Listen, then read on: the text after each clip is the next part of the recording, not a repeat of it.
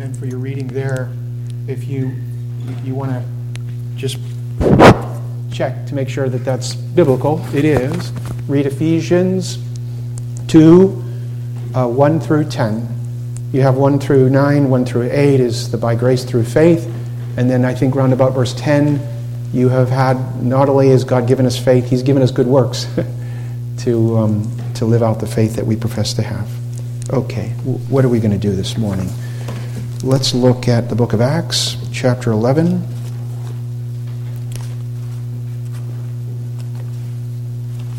One more sermon in our Ezekiel series, and it'll be tonight. We're going to look at Ezekiel 47, and, and then we're going to have a series in the Psalms in the evening, and specifically Messianic Psalms. Acts chapter 11, I'll read from 25 to 30. Hear the perfect word of our perfect God. he, Barnabas, left for Tarsus to look for Saul. And when he found him, he brought him to Antioch. And for an entire year, they met with the church and taught considerable numbers. And the disciples were first called Christians in Antioch. Now, at this time, some prophets came down from Jerusalem to Antioch. One of them, named Agabus, stood up and began to indicate by the Spirit that there would certainly be a great famine over all the world. This took place in the reign of Claudius. And in the proportion that any of the disciples had means, each of them determined to send a contribution for the relief of the brothers living in Judea.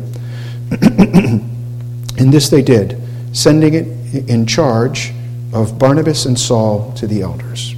Amen. Let's pray. Gracious God, we thank you for this day, the Christian Sabbath. We pray, Lord God, that we would commemorate your satisfaction of the Father's justice, your victory over the, your, the grave, your ascension uh, into heaven, your session at the right hand of glory, and your promise to come again on the last day to judge the living in the end and to usher in, us into the eternal estate.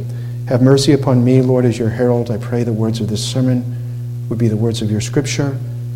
Be with me even in my, my countenance, my tone, and for all of us that we would have the requisite faith. If anyone has come in here today and heretofore, they've not been given new eyes, new ears, a new heart. May today be the day, Holy Spirit, that you set them free in Christ. Amen.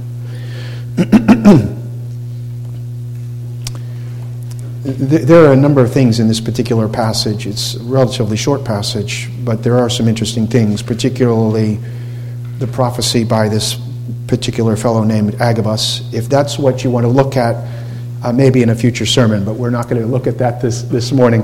I have, um, I have a more simpler uh, theme in mind. From today's passage, I have a couple of things that I want us to consider. I want us to consider the, the, the union and the communion that believers have with other believers. And when I use the term communion, I mean friendship. So the Bible does teach us, as believers in the Lord Jesus Christ, that we are united to Jesus and that we're also united to other Christians in a spiritual, mystical, but uh, a very real way, and that we enjoy a friendship with them. And then this passage will give us an expression of that union and communion, Christian to Christian, in the practice of good works. And so in this passage, you'll think, well, at least I see one good work is the, the brothers in Antioch, these Gentile believers, are sending money, relief to the, the, the, the brothers in Judea for the famine. So that's a good work. That is a good work, and we'll talk about it hopefully. But there's another good work that occurs prior to that. Barnabas and Paul teach these new believers for one whole year uh, things of the Lord about Christ. That's a good work. It's an expression of the friendship that Christians have with other Christians. It testifies to the realness of our faith in Jesus, the realness of our love to Christ, and our love to the brothers. And with Paul and Barnabas, they, they, they gave the gift of their teaching.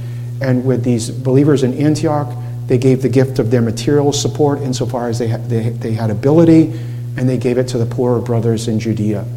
And so the, the, the communion and the union that we enjoy as Christians and then expressed in uh, good works. Now, what I want to do is in a logical order, I want to look at the source of that union and that friendship that believers have with other believers. Because if you've been raised in the church or you've been in any kind of church more than, say, like a week, and someone talks about the friendship that other believers have with other believers, you may think, well, Pastor, I've been through a few church splits in my time, and I know Brother Bobby doesn't like Sister Sally very much. And what are you talking about? My purpose is to talk about the, the union and the friendship that believers. I make a distinction between a believer and a mere professor. I can bring a cat into this church, and it doesn't make the cat a believer. So if you tell me I know lots of Christians that hate lots of Christians, I, I know that that's true. But the Bible says if you hate your brother and say you love God, you're a liar, and the love of God is not in you. You just have a name that you're a Christian, but you're dead while you live. And so I'm very keen to say believers. So let's look at, in a logical order, the source or um, the root of the, of the union and the friendship we have with other Christians. And um, that comes from, I will tell you, it flows out of our union with the Lord Jesus Christ. So we are united to other Christians. These Christians in Antioch were united to one another, and they were united to the Judean Christians because they were united to Jesus Christ. Now, here's the question When did we become united to Jesus Christ? When were you joined to Jesus? How did your union with Jesus Christ, how did it occur? When did it occur? Were you born joined to the Lord Jesus Christ such that you would have union with other Christians? Now, for us, as conscientiously Protestant Christians, um, we maintain the principle of sola scriptura. The Bible will teach us what God wants us to know doctrinally and what practices God requires of us in our, in our life. And so we go back to the source, to the Bible. The Bible will tell us were we born in union with Jesus and thus in union with other professing Christians. If you go back to the very first book of the Bible, I, I will try not to be lopsided in my sermon. The Bible will tell us that Adam was the very first representative of man. And without going too far afield, he was created in the estate of innocence and integrity. He had no sin. And yet God created him mutable. He was perfect but mutable. He could defect, and he did. And so when Adam fell from his estate of innocency, as he was the representative of all human beings that descended from him via natural generation, natural birth, which is excluding Jesus, obviously, he lost for himself and for all of those descended from him, he lost, Adam did, our union and our friendship with God. There is a, a book called the New England Primer In Adam's Fall, We Sinned All. So when Adam sinned against God, he lost the union that he had with God and the friendship that flowed out of that union, not just for himself and Eve, but for all those that came after him.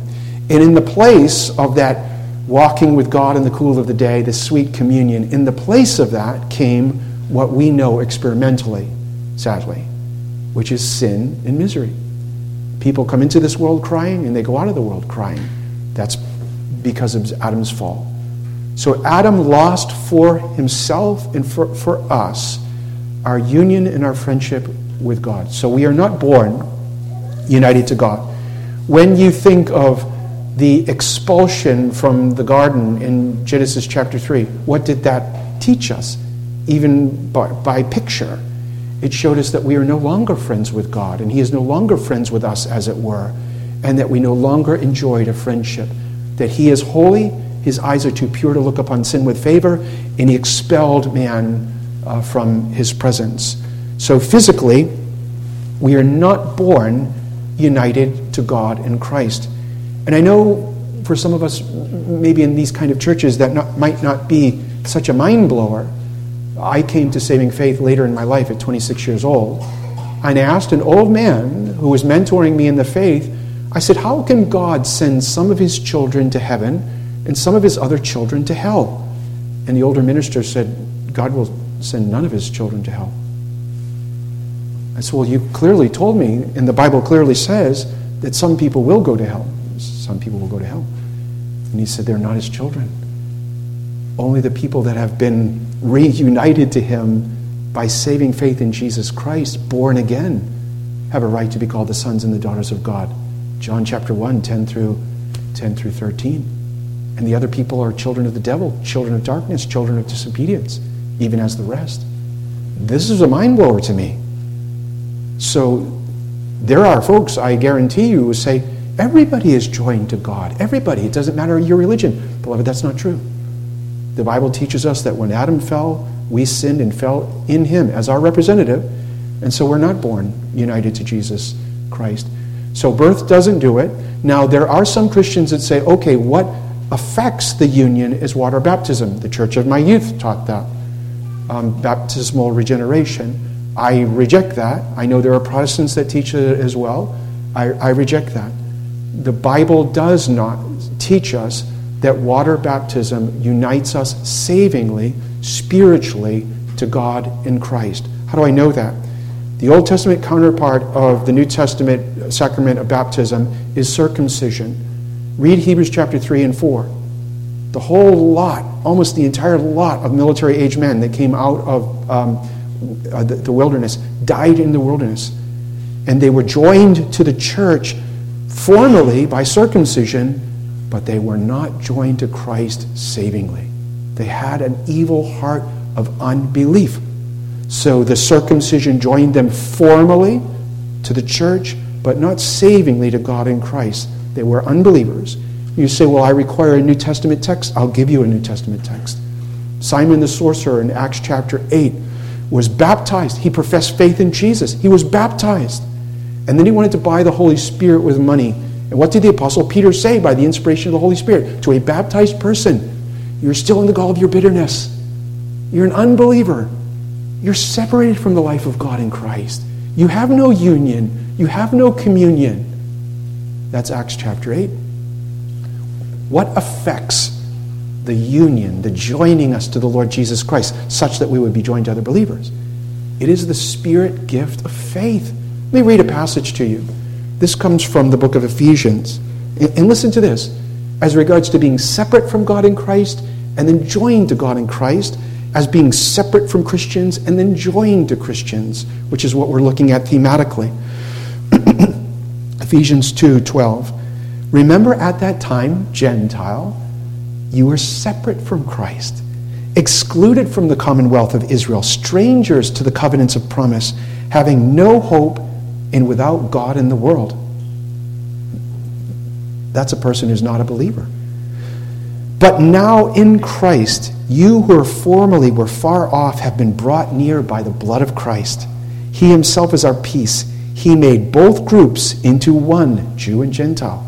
He broke down the dividing wall by abolishing in his flesh the enmity which is the law of commandments contained in ordinances, so that in himself he might make the two into one new man, thus establishing peace. And he might reconcile them both in one body to God through the cross, by having put to death the enmity he came and preached peace to you who are far away, Gentiles, and peace to those who are near, Jews. For through him we both have our access in one spirit to the Father. So then, you're no longer strangers and aliens, Gentiles, but now you're a fellow citizen in the Israel of God. So the reason these Gentile ish Antiochian Christians love the Judean Christians and they show it with their gifts is because in Christ they're joined to God in Christ, and likewise they're joined to one another. So we are instantly joined to Christ the moment we first believe in Him as our Lord and our Savior and as our sin atoner. And the moment we are joined to Jesus Christ, what is the baptismal formula? In the name of the Father, the name of the Son, the name of the Holy Spirit. We are united to God in Christ by the gift of faith. And the moment we are joined to Jesus Christ, the Bible teaches us that we are, and I'm going to stress the word spiritually, and I'm going to have to use the word mystically, and mystically, which means it's mysterious to me. It may not be mysterious to you, but it is to me. We are spiritually, mystically, and really not only joined to the Godhead in Christ, but to other people that are joined to God in Christ. So the moment we believe in Jesus as the Savior, we are also joined to other people that believe in Jesus as their Savior, spiritually, mystically, and really. And this particular passage that we're looking at in the book of Acts is an expression of that. And so the moment we believe, we are joined, if I could use it, to, not only to Christ, but also to Christ's church. And when I put it that way, I don't mean a particular local, visible church. I mean his invisible church. The moment that we believe we are joined to Christ as our head, and we're also by the Holy Spirit joined to his body, which is the church. Our secondary standard, chapter 25, has a section on the church. And the first paragraph deals with the invisible church. It doesn't mean that it's a, cloud, it just means all of those elect believers throughout the world that truly believe in Jesus Christ as their Lord and their Savior. We are joined to them. They are joined to us, and we are joined to them. And, and here's the thing as different as those people may be in non religious things amount of melanin, amount of education, uh, parentage, all of those kind of things, as different as they are, the moment they are joined to Christ, we are all joined to one another. In, in, irrespective of those differences, we are one body under one head. You don't have to watch the news very long. Um, apart from God and Christ, human beings are not very nice. And but for the restraining power of, of God in his providence, people would destroy one another ten times over, but for the providence of God. I've mentioned this probably ad nauseum. George Whitefield, unconverted man, is half a beast and half a devil. And they're doing the work of their father, their spiritual father, the devil. And were it not for the restraining providence of Almighty God, people would kill people and stack them like cordwood um, turn on the news. So when are we going to have an actual, we're having a proxy war with Russia. When are we going to have a real war with Russia? We're, we're, we're, there was a general this week that talked about in 2025, we're going to fight, we're going to fight China. Talked about a real shooting war with China. Am I not right with that? I'm right with that. You're going to fight Russia and you're going to fight China. Look at the world. Look at the poor. They beat that poor man to death. Was it California? Look at, look at that and turn on the news and you think, what is this? This one's against that one, this one's against that one. Beloved, do you know where the answer is? Do you know where the only answer, the only answer? Right there. Right there. Jesus is the answer. We have the answer. We, we are the community that has the, we, Christ is the answer. He joins us back to God, and that He joins us to one another as brothers and sisters. If you tell me, I know gobs of Christians, I'm going to bring me those Christians. They need to be rebuked, they need to hear this. We're joined to one another. And there are a couple of things that we see. We, there are some things that we have in common that the text will teach us, as I, I hope to show.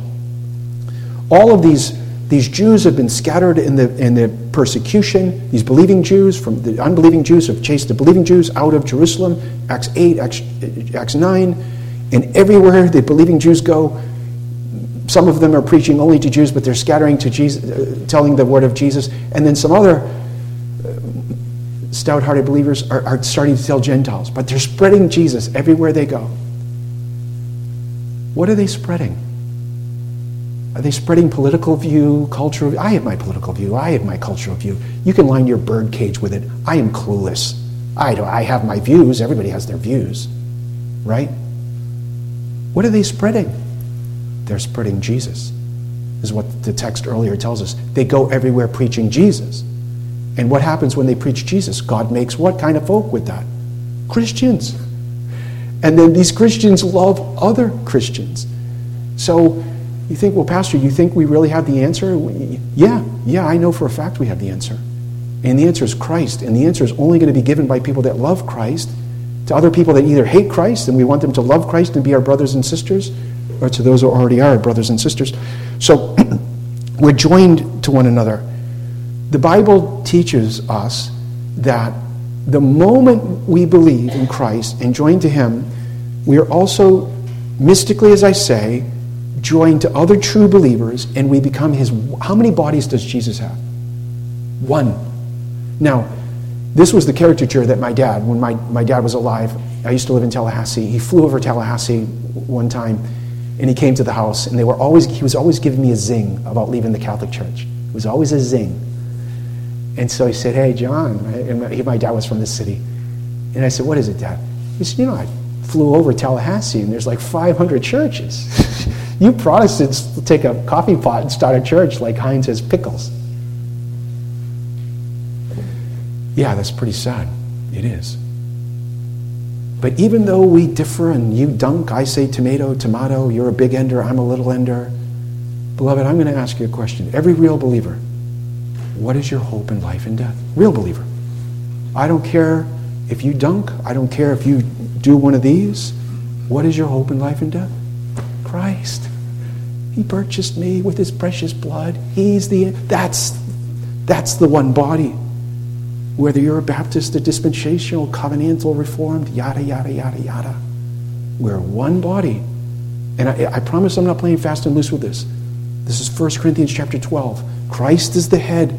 We are the body. Where does it say in 1 Corinthians 10? talking, since there is one bread, we who are many are one body. What are all these believers in Judea, in Antioch, what are they all called? What does the text tell us they're called? They're all called what? Christians. One word, Christian. Because there's one church, mystical church. Invisible. Does that make sense?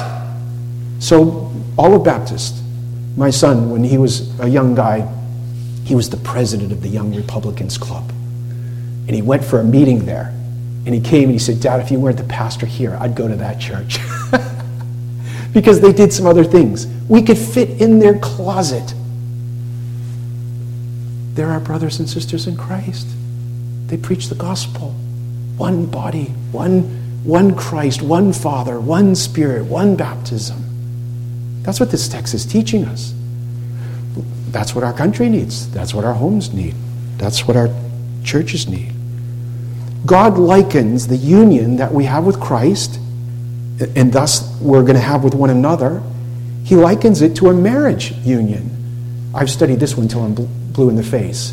What is, I'll, I'll pitch this out there. You don't have to answer me, but you, you cogitate on this one. What does one flesh mean? And the two shall become one flesh. Not Genesis one flesh, but the, the marriage. What is one flesh in marriage? You, if you know the answer, you tell me later. It's not, it's, it's not the intimacy. I guarantee you it's not. So if you're thinking into intimacy, it's not. Cats are intimate, it's not one flesh. So, what is the one flesh? Let, let me read something to you. For the husband is the head of the wife, Christ is the head of the church, he himself being the Savior of the body. One. But as the church is subject to Christ, so also the wives ought to be to their husbands in everything. Husbands, love your wife as Christ loves the church and gave himself up for her that he might sanctify her, having cleansed her by the washing of water with the word. Our union with Jesus is not a physical union, it's spiritual. Our union with other Christians is not specifically a, a physical union, it's a spiritual union. God the Holy Spirit is teaching us as believers to value spiritual things more than we value temporal things. I've said this before if I take a stopwatch to your thoughts during the week and just uh, if I if I quantify, calculate how much you think about temporal earthly things and then I give it a number. And I quantify or calculate how much you think of God and Christ and heavenly things and I give that a number. How much do you think about stuff that's going to burn? How much do you think about what is it going to be like? Won't it be wonderful when we're there? How much? Who you, what side do you think is going to win? God wants his professing believers to value spiritual, soul, soulish, eternal things more than we do this. More than we do this. In the land of my birth, everybody was like, Are you Irish? I'm three quarters Irish, a quarter German. If you're Irish in the, in the family I grew up in, you go up many notches. The further away from Ireland you, you go, you go down many notches. Look at he's shaking his head. You go down. If you're Irish as Paddy's pig, you go up. What is that? We all do it. I mean, if you're Swiss, Swiss, Swedish, German, we all do it. What is that compared to this? We're joined to Christ. We're joined to the body of Christ. We're various members of one body. The Bible says it. That's this. This is the communion of the saints. We need, this is one of the benefits of coming to worship. Like during the week, you're just hearing, go to school, make money, keep your wife and your husband glued together, do whatever, watch stupid videos all day long. And in, in, in the church, we hear that, that we're one, we're Christians. So we have a common life. The other thing is, we, we have a common name. We're all, as I've said, called Christians. Notice that these believers are not called, and I, I don't mean to be inflammatory. Um, this, this, is going to aid in their um, the friendship they enjoy w- with one another, even though this, the, the differences. They're all equally called Christians. Notice that they're not hyphenated Christians. Now, is it legitimate to say Protestant Christian, Reformed Christian, Presbyterian Christian, such and so and such and so and such and so? I'm going to say yes and I'm going to say no. If we do it rightly, it's a yes. If we do it wrongly, it's a no. And what do I mean by doing it rightly? If we hold to those other distinctives because we honestly believe that the Bible teaches these things, and we don't place the hyphen over Jesus, that's right. And I think because we, we, don't, we all have different understanding, it allows us to be honest with our Christian faith before we go to heaven. But if we hold those hyphenated things above Christ and against Christ's people, then we're wrong. What do I mean by that? These people are not called black Christians or white Christians. They're not called poor Christians or rich Christians, learned or unlearned. They're not called Presbyterians, they're not called Reformed, they're not called Baptist, they're not called Episcopalian. What are they called? Christians. See, now I probably just lost half the people in the room. Because we like those hyphens. We like those hyphens. I didn't just fall off the turnip truck. I am a big ender, you are a little ender, Gulliver's Travels. I like the big enders, I don't like the little enders. That's sin. The Bible is teaching us here that we all have the same last name. We're all Christians. Every lover of the Lord Jesus Christ, no matter those other distinctives, we all have the same last name, spiritually speaking. Can I ask you a question? Do you really believe that? Do you believe it? Do you believe it? Do you believe that a brother or a sister who believes in Jesus, who looks totally different than you, in Christ, they're really your brother and sister. And that you love them. Like, love them, love them. You know what I mean by that. We don't say, love you, man. I can't stand you, but love you, man. This is love you, love you. The same family, family of God. That's why I mention that the poor guy they beat to death. This country, we have unbelievers should be able to look at a believer. They should be.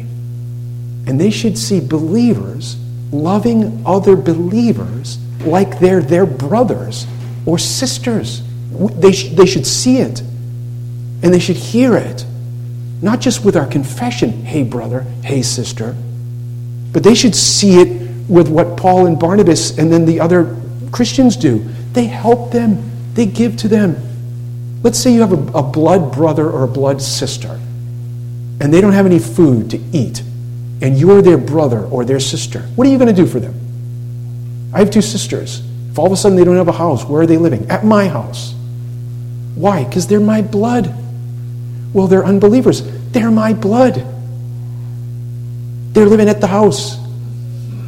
Your son, your daughter, they go off the reservation. I'm not supposed to say that anymore. They go off the rails. I, I got a call playing with my grandson, and I got rebuked. And I was sufficiently rebuked, but I forgot. You have a son or a daughter. They're goofy as the day is long. And they call you and say, Mom, Dad, I lost my job. You're not going to feed them. You're not going to come to their aid. What kind of mother or father are you? We love them. And that's what happens. They have a common life, they have a common name, and they act like it. James talks about faith without works is what kind of faith? It's dead faith. James 2 14 through 26. I didn't just lose my Protestantism, I promise you. The works are not in addition to our justification. It's, ref- it's a, a reflection of that we have been justified, that our faith is real. Talk is cheap. I can train anybody in the world to give me a, a classic profession of faith and to tell and to tell me, and I'm reformed, I vote Republican, and look at me, I'm a lawyer, I'm giving you. A, I let a guy into the church, I voted yes, and not this church and another church. I listened to a guy's testimony, and he did that. I'm a Christian, I became reformed, I love R.C. Sproul, I'm a, a staunch conservative Republican, and I'm a lawyer. And the elders were salivating over this guy. And they, they instantly joined. Fast forward two years he gets married to a cute little reform girl after his profession. He meets with a session and says, Hey, you know that stuff I told you about Jesus and being a Republican? I'm a Republican. I just don't believe in Jesus. I did it to marry her. And I listened to him. And I believed him. Beloved, it, it, it is this union with Christ, this union with another one, it's not those other things. I don't know how to impress it enough. It's not those other things. And our deeds, with what we see with Paul and Barnabas, are an expression of our true faith. The Bible says you will know them by their what? By their fruits. People don't really care how much you know. You've heard this saying. They only really care if you love them. And then if you know something, they're going to listen to you. Faith without works is dead faith, it's useless. A profession of faith in Jesus that looks at a suffering brother or sister and we have a boatload of money or we have a, a can of beans and we walk away and say, Be warm and well fed, that's dead faith. That kind of love is hypocrisy. Love you, man, just not going to help you, man.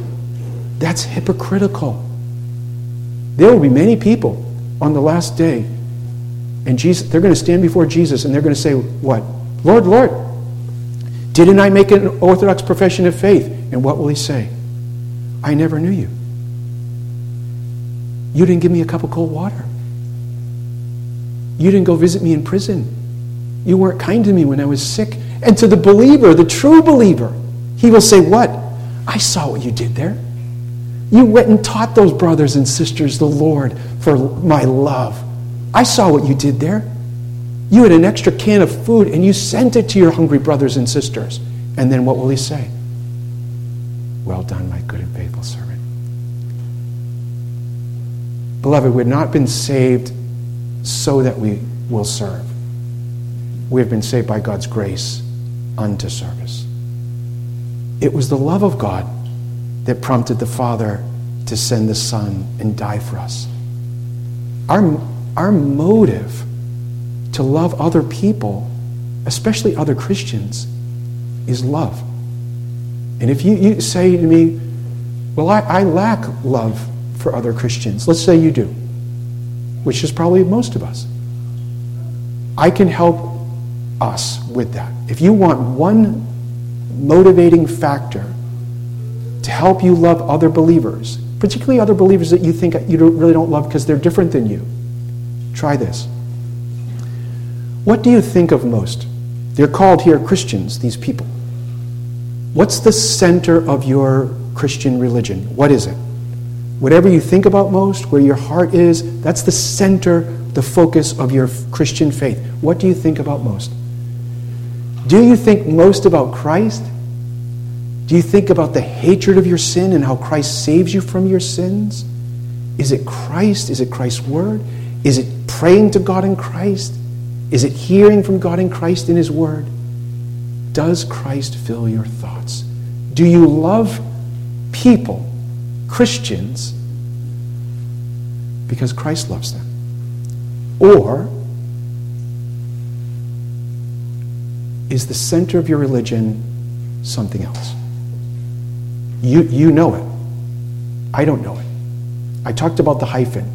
I really am Reformed. I really am a Calvinist. I really am Westminsterian. Calvin didn't die for your sins. Christ did. Election's not the gospel. The gospel is the gospel. What's the focus? We will grow in our love for other people the more we grow in our love for Jesus Christ. May God be pleased with the preaching of his word.